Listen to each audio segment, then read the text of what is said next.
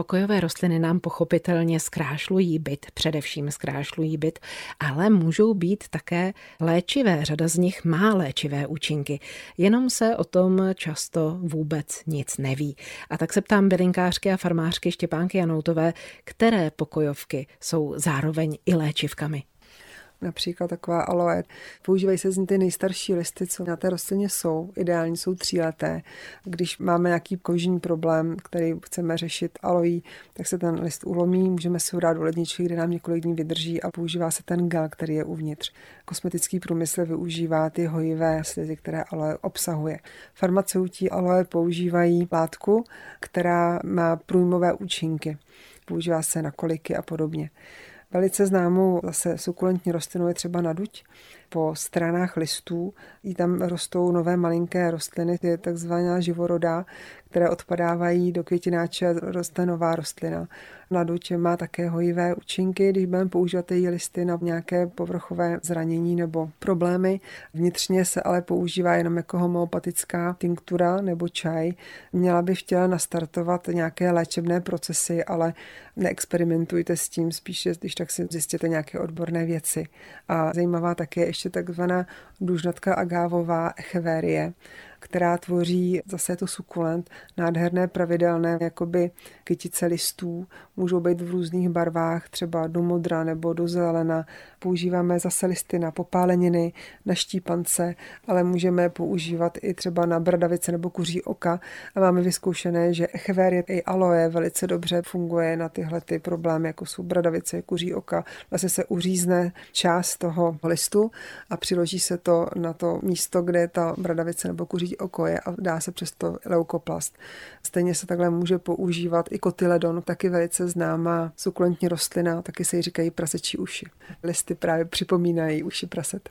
Tak to jste vyjmenovala jenom několik pokojových rostlin, ale jste spoluautorkou knížky, ve které popisujete přibližně osm desítek rostlin, které jsou pokojovkami a léčivkami zároveň. Máte osobní zkušenost s jejich pěstováním? Ano, všechny rostliny, o kterých v knížce píšeme ještě s mojí kamarádkou Jolanou Šopovovou, tak se pěstovaly jedna nebo druhá. Jolana má méně prostoru pro pěstování a měla spíše vyloženě ty v pokoji, takže pokojové a já mám teda možnost ještě zimní zahrady, takže to spektrum bylo o něco větší, než měla moje kolegyně. Jsou velice překvapivé účinky některých rostlin, třeba africké kopřivy, kterou také všichni notoricky známe. Používá se i jenom jako letnička třeba do parkových výsadeb. Používá se z ní nať na čaj nebo na tinkturu.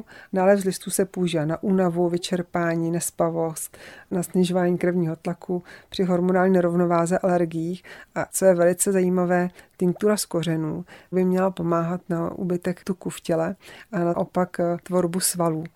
Dále by měla i snižovat nitrooční tlak u glaukomu. Jsou to zatím studie, ale jsou velice zajímavé. Dále můžeme pěstovat myrtu, která se používá jako koření vavřín znešení, známý bobkový list samozřejmě, pandámus, ten se používá i při vaření, že se do něj zamotají různě maso, které se dá potom upéct nebo zelenina.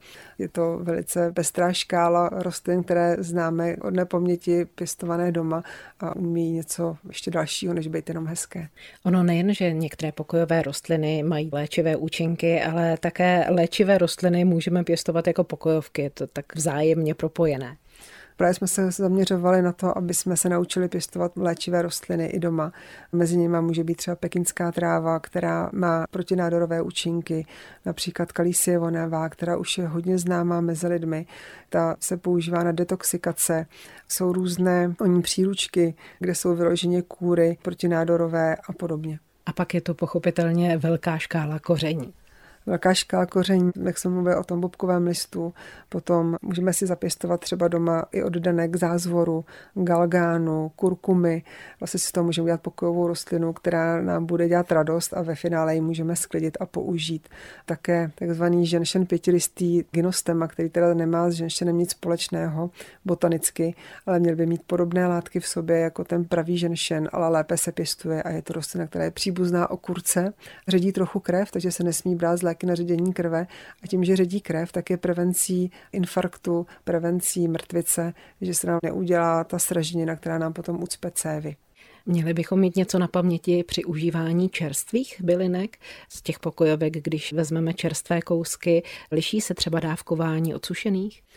Když si vysušíme jakoukoliv bylinku, tak většinou, nemluvím jako o kořenech nebo o kůře, tak většinou těch dužnatých částí, tak je sesykací poměr 1 ku 5. Takže když máte někdy napsáno, že máte mít gram sušené bylinky, tak ve skutečnosti té čerstvé potřebujete pětkrát tolik, takže 5 gramů čerstvé, abyste dostali tu dávku, kterou to tělo by potřebovalo, aby na něj dobře reagovalo.